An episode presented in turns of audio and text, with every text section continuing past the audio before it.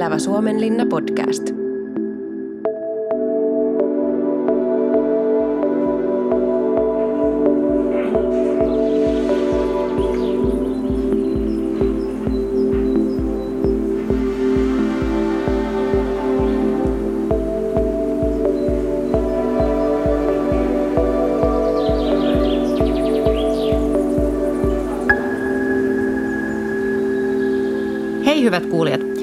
Tänään aiheena on Suomenlinnan yhteisöt ja niiden tulevaisuus.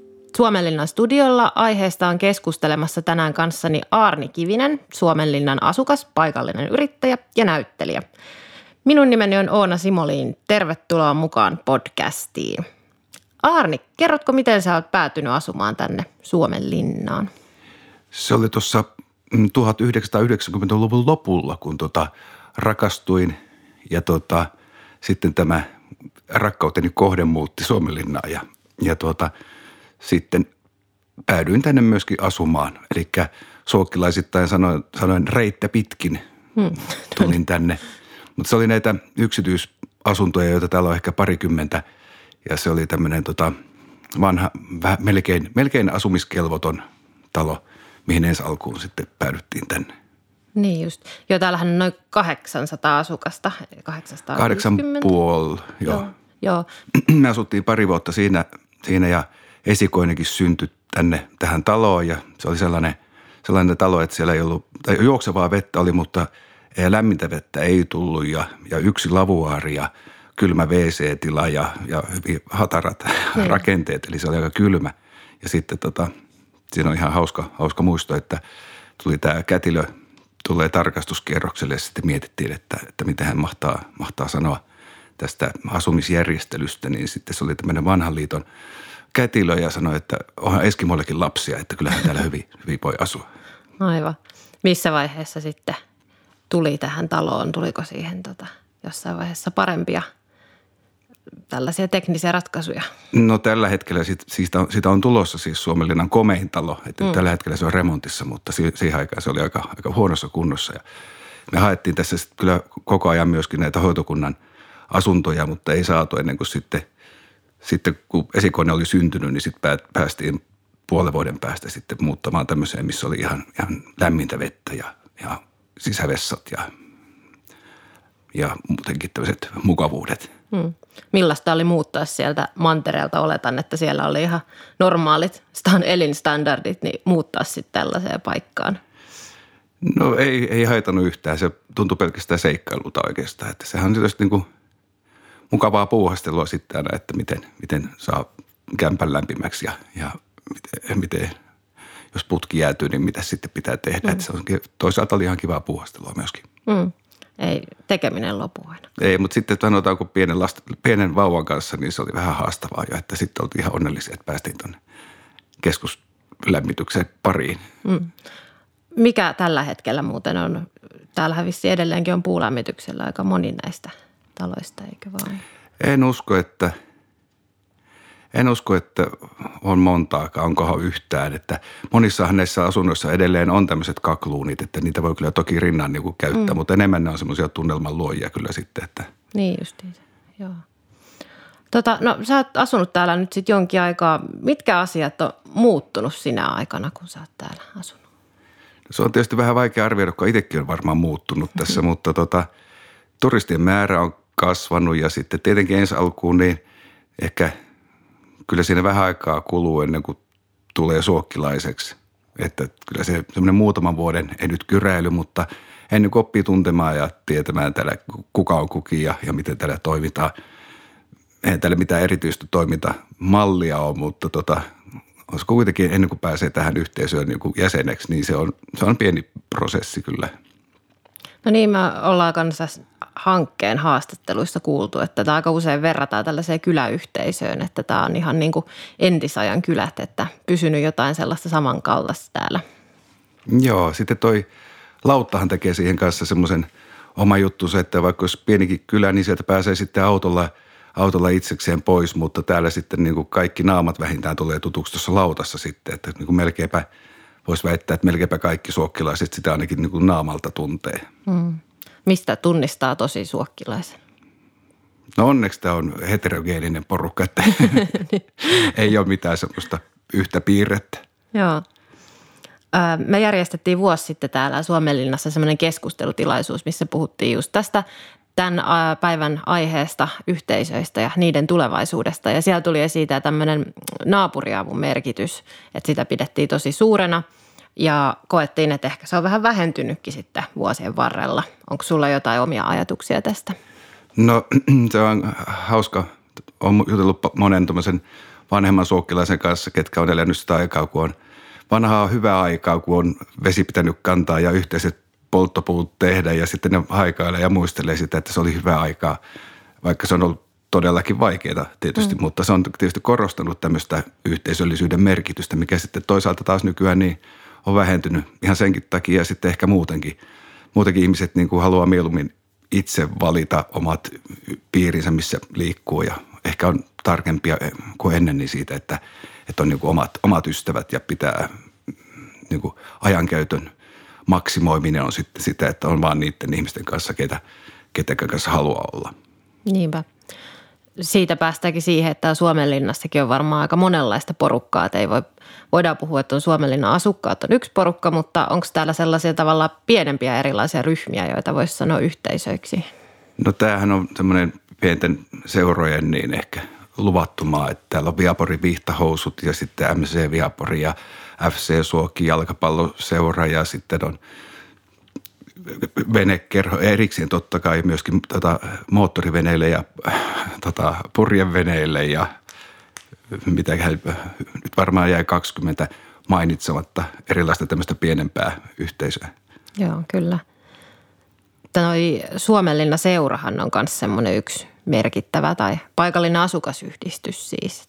Näissä muisteloissa, mitä siellä just keskustelutilaisuudessa tuli esiin vuosi sitten, niin monet, monet vanhemmat just muisteli sitä, että se Suomenlinna seura oli myös semmoinen, että siellä oli aina kokouksen jälkeen ennen tanssiaiset ja se oli sitten iso happening, joka keräsi yhteen kaikki saarelaiset. Et nykyään sitten ei välttämättä enää asukasyhdistystoiminta ole ihan niin vetovoimaista.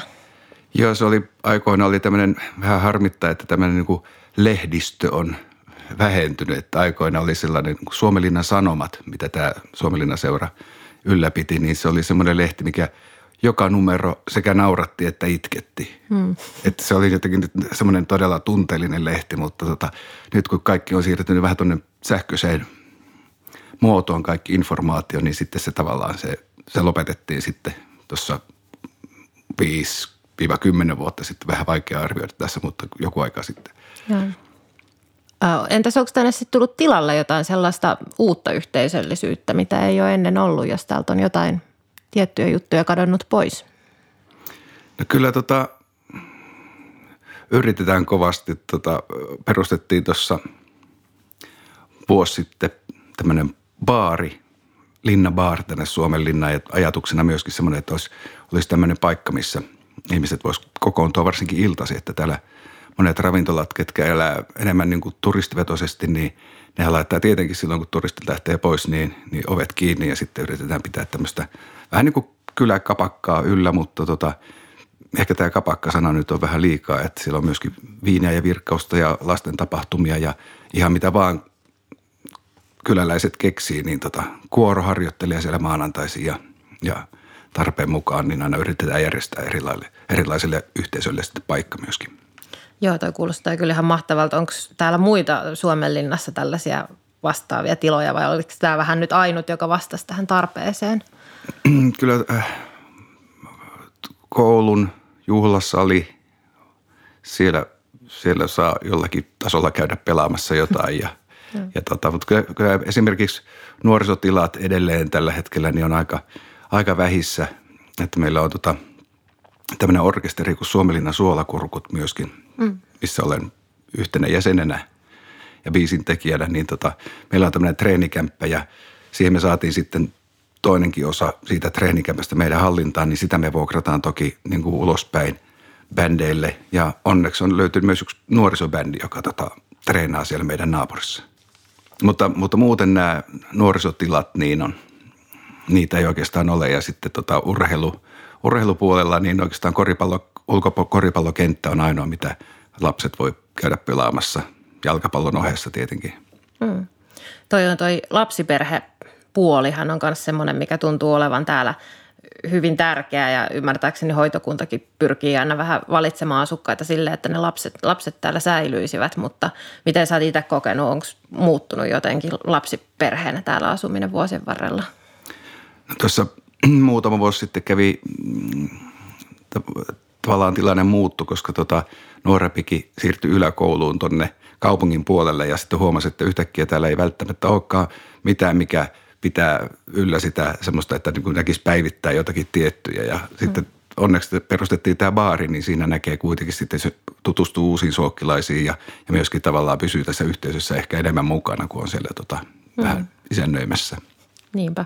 Lauttamatka on tosiaan kyllä myös hyvä siihen varmasti, että nä- näkee sitten aina säännöllisesti. Joo, no, mutta se on vaan muuttunut kanssa, että kyllä sitten huomaa, että ennen vanhaa ihmiset jutteli satunnaisesti niiden kanssa, ketkä viereen tuli, mutta nykyään sitten kun nämä kännykät, niin, niin se on ollut selkeä muutos tässä 20 vuoden aikana kyllä, että ihmiset niin hyödyntää sitten senkin ajan, että joko, joko viestii ystävilleen Facebookin kautta tai sitten selailla jotain sähköposteja sitten siinä mennessänsä.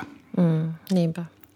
Tästä just kun puhuttiin tästä uusista yhteisöistä ja miten tämä teknologiakin muuttaa näitä yhteisöjen muotoja, niin siellä keskustelutilaisuudessa tuli esiin vuosi sitten myös tämmöinen, että tällaisia ruokapiirejä ja erilaista joogaa ja muuta tällaista on alkanut olemaan. Että ne on myös semmoinen jotenkin uusi, ehkä uuden ajan yhteisöllisyyden muoto täällä.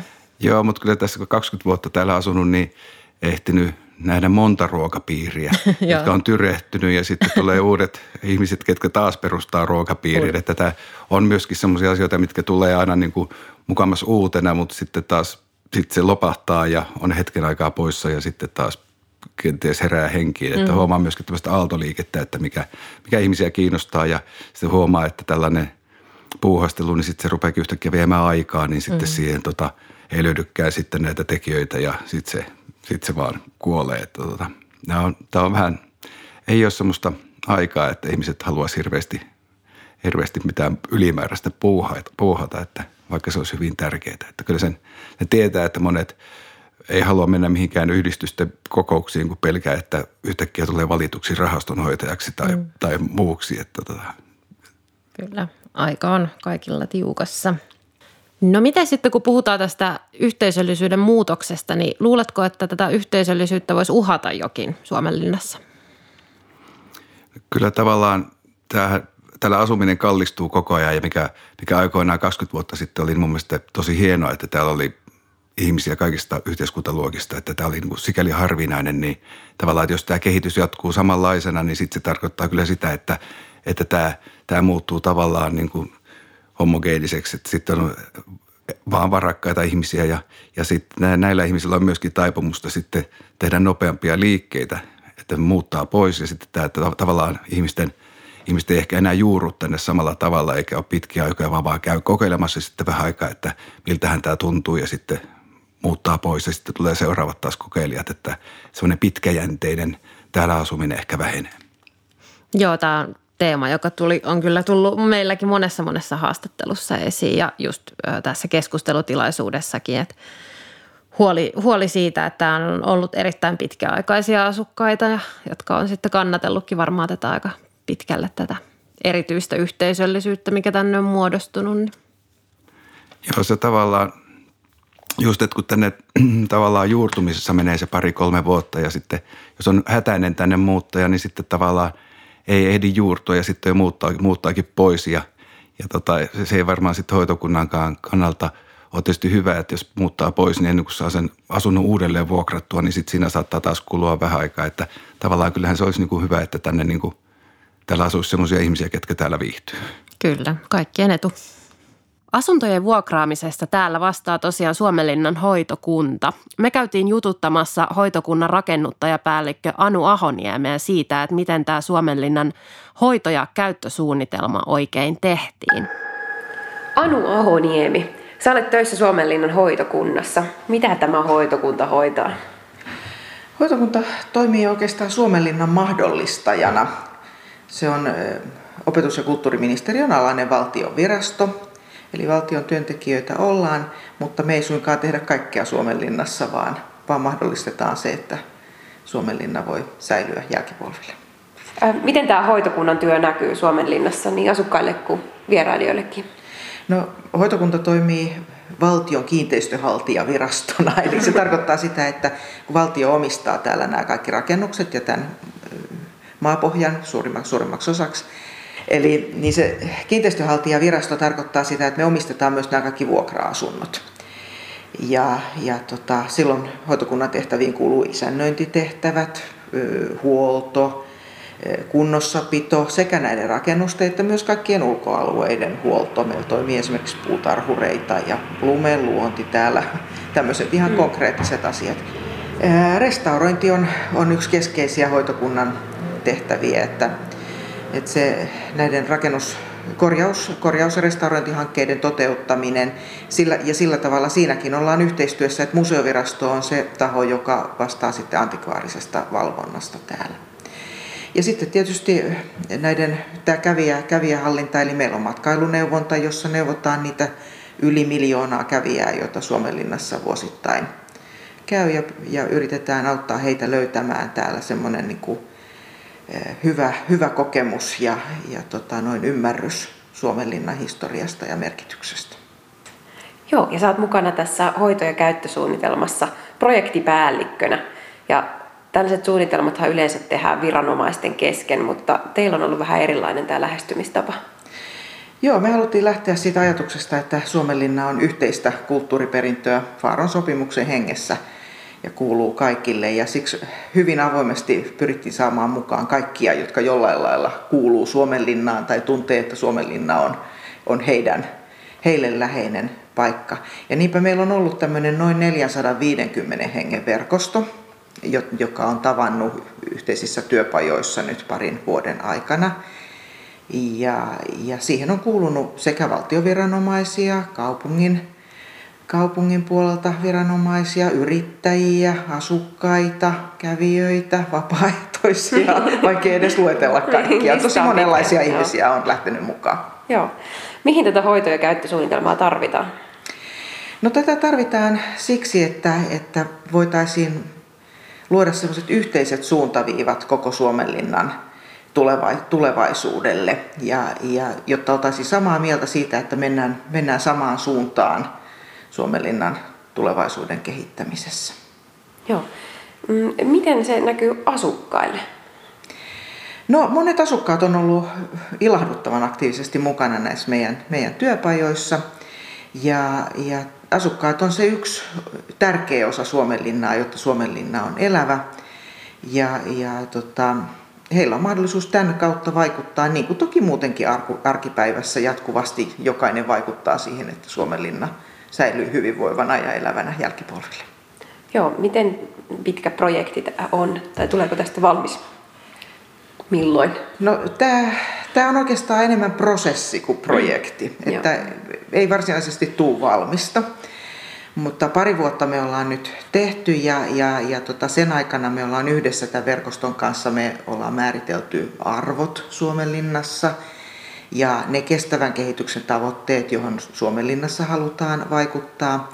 Ja sitten yhteiset suuntaviivat, joiden eteen kaikki nämä verkoston jäsenet voivat pyrkiä toimimaan kaikki vähän erilaisissa rooleissa, mutta että puhalletaan ikään kuin yhteen hiileen. Mutta tarkoitus ei ole, että tämä päättyy tähän, tähän kun tota, tämä aktiivinen projektikausi päättyy, vaan että tämä on tämmöinen dynaaminen prosessi, jossa jatkuvasti seurataan sitten niitä vaikutuksia ja tämän suunnitelman toteutumista ja myös peilataan sitten, sitten toimintaympäristön muutosta, että, että tarkennetaan ja muutetaan ja ei, ei ole tarkoitus hakata kiveen semmoisia mm. ikuisia periaatteita, vaan, vaan tota, pitää ne semmoisina elävinä ja muuttuvina myöskin. Joo. No minkälaisena sä näet Suomenlinnan tulevaisuuden? No monipuolisena, hyvinvoivana. Sen, sellaisena, että täällä säilyy ne kaikki Suomenlinnalle tärkeät arvot, jotka nyt tässä, tässä projektissa määriteltiin, että ne on vahva paikanhenki, kerroksellisuus ja jatkuvuus – elävä ja monipuolinen, sopusointu ja erilaisuus. Nämä on jo keskenään aika ristiriitaisia, mutta, mutta se niiden säilyttäminen on jatkuvaa, vaatii jatkuvaa yhteistyötä ja, ja aktiivista ymmärrystä Suomenlinnasta. Onko tässä tullut tämän hoito- ja käyttösuunnitelman mukana ja jotain, mikä voisi vaikka ensi kesänä näkyä asukkaille tai matkailijoille? No monet asiat nä- on, näkyy ja on, nä- näkyy koko ajan ja on ehkä näkynyt jo aikaisemminkin. Eli ei sillä tavalla mitään radikaaleja suunnanmuutoksia ole, ole monessakaan asiassa tullut. Että yhtä lailla jatketaan tämän niin historian säilyttämistä ja kunnossapitoa ja korjaamista. Mutta ehkä se on uutta, että, että enemmän ja enemmän yritetään saada sitä vuoropuhelua aikaiseksi. Ja, ja niin kuin mä tuossa alussa sanoin, niin, niin, niin hoitokunta toimii tässä semmoisena mahdollistajana, että me yritetään luoda niitä paikkoja, missä sitä vuorovaikutusta tapahtuu, niin ihan fyysisesti näitä erilaisia tilaisuuksia, kun, kun sitten ver, verkon yli, että, että on, on verkkosivuja ja somekanavia ja erilaisia suunnattuja. Asukkaille on esimerkiksi oma, oma tämmöinen vianetti, jossa sitten on asukkaille, asukkaiden keskustelua ja viestintää. Joo. Ähm, mitenkäs sitten kun tämä prosessi nyt loppui tässä vuoden 2019 lopussa, niin alkaako joskus seuraava tämmöinen hoito- ja käyttösuunnitelma? Öö, uskaltaisin ennustaa, että, että alkaa ja, ja, ja en uskaltaisin ennustaa, että varmaan aika piankin, koska muutokset on niin nopeita jatkuvasti. Ilmastonmuutos esimerkiksi on semmoinen haaste täällä, täällä joka, joka on pakko huomioida ja joka me otettiinkin yhdeksi kestävän kehityksen periaatteeksi Suomenlinnassa. Ja samoin toi matkailu kasvavana trendinä on semmoinen globaali, eh, globaali asia, missä Suomenlinna on, on paikallinen yksi, yksi kohde, mutta se vaikuttaa aika vahvasti meihin. Mm. Ja myöskin tämmöinen yhteistyön lisääntyminen, että, että se ei ole pelkästään viranomaisten asia säilyttää Suomenlinnaa, vaan se on yhteinen asia täällä kaikille toimijoille. No niin, eli siinä kuultiin Suomenlinnan hoitokunnan äh, hoito- ja käyttösuunnitelman luomisesta. Onko tämä Arni sulle tuttu tämä prosessi? No lähinnä, että on Linnabaarin mukana tullut tämä tutuksi ja, ja kyllä me myöskin tuota baarissa niin otetaan huomioon tämä – tämä, tavallaan tämä kestävä kehitys ja on ilolla nähnyt, että niitä, niitä muovikeräyspisteitä on muun muassa tullut siihen lähelle, ettei tarvitse hirveän pitkälle kiikuttaa, vaan kaikki saadaan kyllä lajiteltua se ihan, ihan läheisiin roskiksi. Kyllä, joo, tämä on ehdottomasti semmoinen myös, mitä näissä meidän hankkeen tutkimuksissa monet on painottanut, että kestävyys olisi tärkeää katsoa, ajatella täällä matkailussa muutenkin, että se voi olla sitä matkailijoiden määrän miettimistä, mutta myös, myös nämä ekologiset kysymykset pitäisi ottaa huomioon. Joo, ja kyllähän myöskin, että tämä selvästi joka vuosi lisääntyy ja lisääntyy, että sillähän on vaikutusta, että se on hyvä – etukäteen ennak- pystyä ennakoimaan sitä, että, että jossakinhan se tulee se piste vastaan, että tämä, tämä saari ei niin kestä enää enempää. Joo, tästähän, tästä on ollut puhe monesti ja hoitokuntahan on tehnyt paljon työtä sen eteen, että pystyttäisiin ennakoimaan vähän, että mikä on se kriittinen piste tämän matkailun suhteen. Ja Suomenlinnahan oli myös tuossa joitain vuosia sitten pilottikohteena mukana sellaisessa Unescon kestävän matkailun ohjelmassa, minkä tuloksena syntyi kestävän matkailun strategia. Miltä tämä matkailu tuntuu susta Aarne näin ihan asukkaana? No kyllä, tota, se on tietysti kiva, että on tämmöinen pääväylä, mitä ihmiset keskimäärin enimmäkseen menee, mutta sehän tarkoittaa sit sitä, että se on niin kuin aivan järjetön sumppu sit välillä kesäpäivinä, että se ihan vaan, että se on niin kuin todella hidasta liikkumista ja tuntuu, että, että ei siitä turistikaan mitään muuta kuin menee niin kuin sen tavallaan jonon mukana. Mm, niin. Et sikäli kanssa, että jos saisi sais vähän tasotettua sitä, niin monet turistit on myöskin löytänyt tämän talvisen ja syksyisen ja kevääisen Suomen linnan, että saisi sitä tasotettua, sitä kesän piikkiä vähän tänne muualle, niin se olisi kyllä tavallaan saaren ja kestävyyden kannalta sekä myöskin paikallisten yrittäjien kannalta tietysti aivan mahtava homma. Mm. Suomessa ratifioitiin vuonna 2017 tämmöinen Faron sopimus, Euroopan neuvoston sopimus, ja siinä on nimenomaan pääpointtina tämmöinen kulttuuriperinnön vaaliminen, mutta myös yhteisöjen merkityksen nostaminen, että se, että kaikilla yhteisöillä ja ihmisillä pitäisi olla ikään kuin oikeus siihen omaan kulttuuriperintöön ja vaikuttaa siihen, että kuinka paljon sitä esitetään esimerkiksi matkailijoille.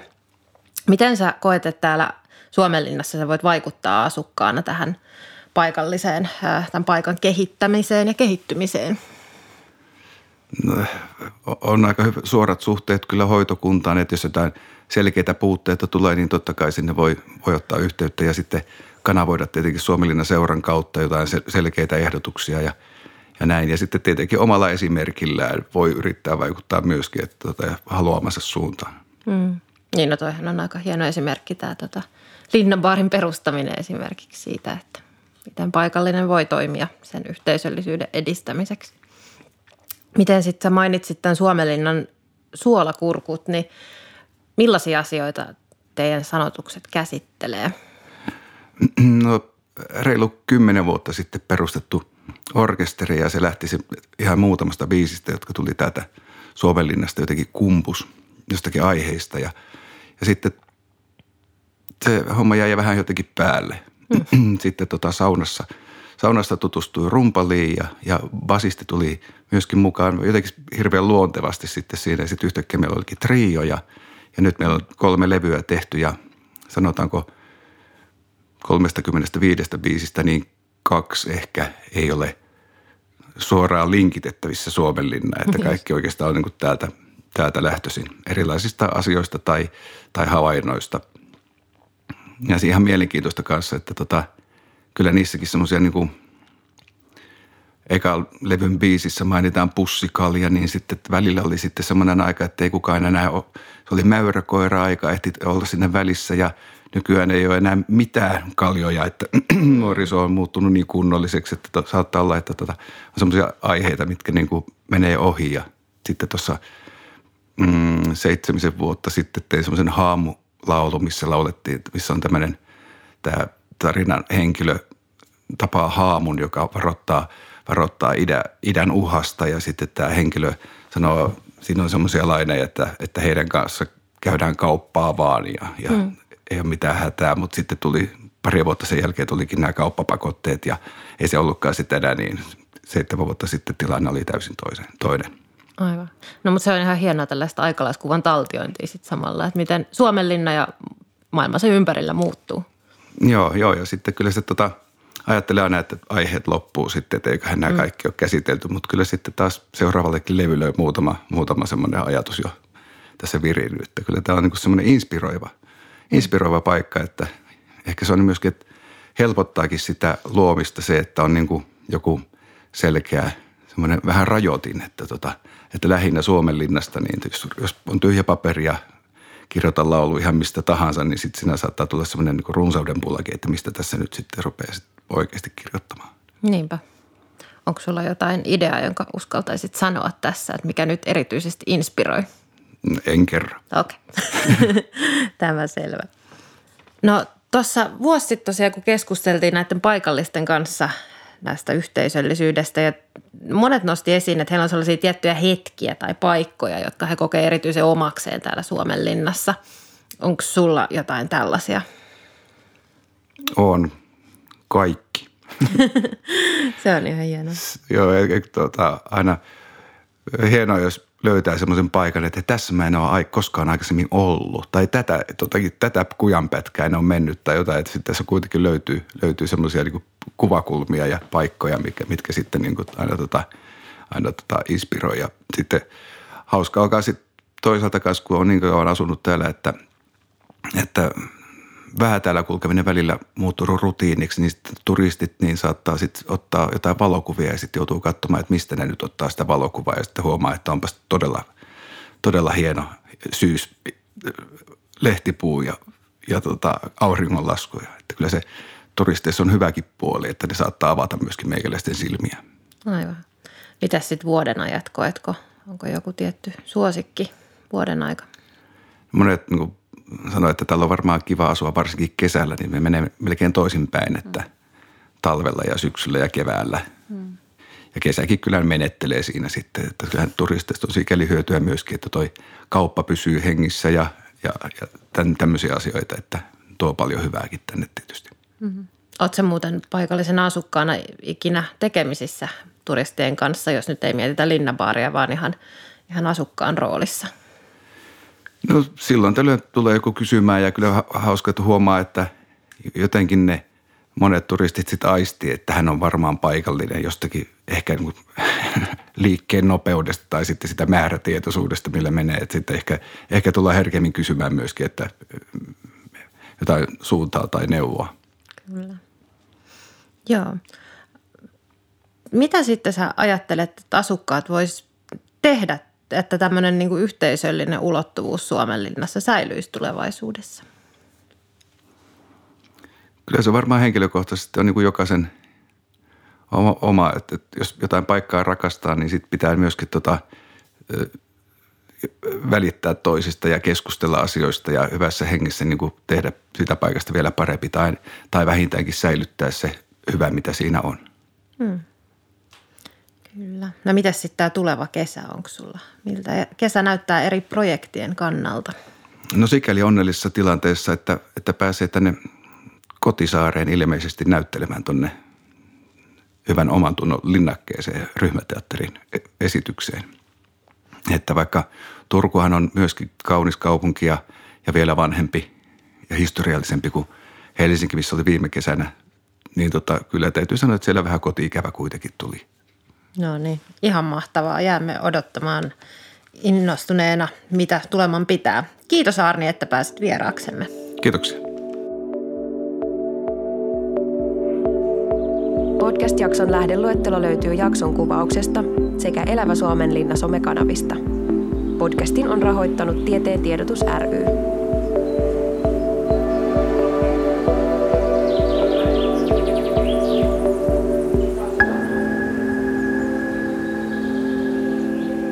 Elävä Suomenlinna podcast.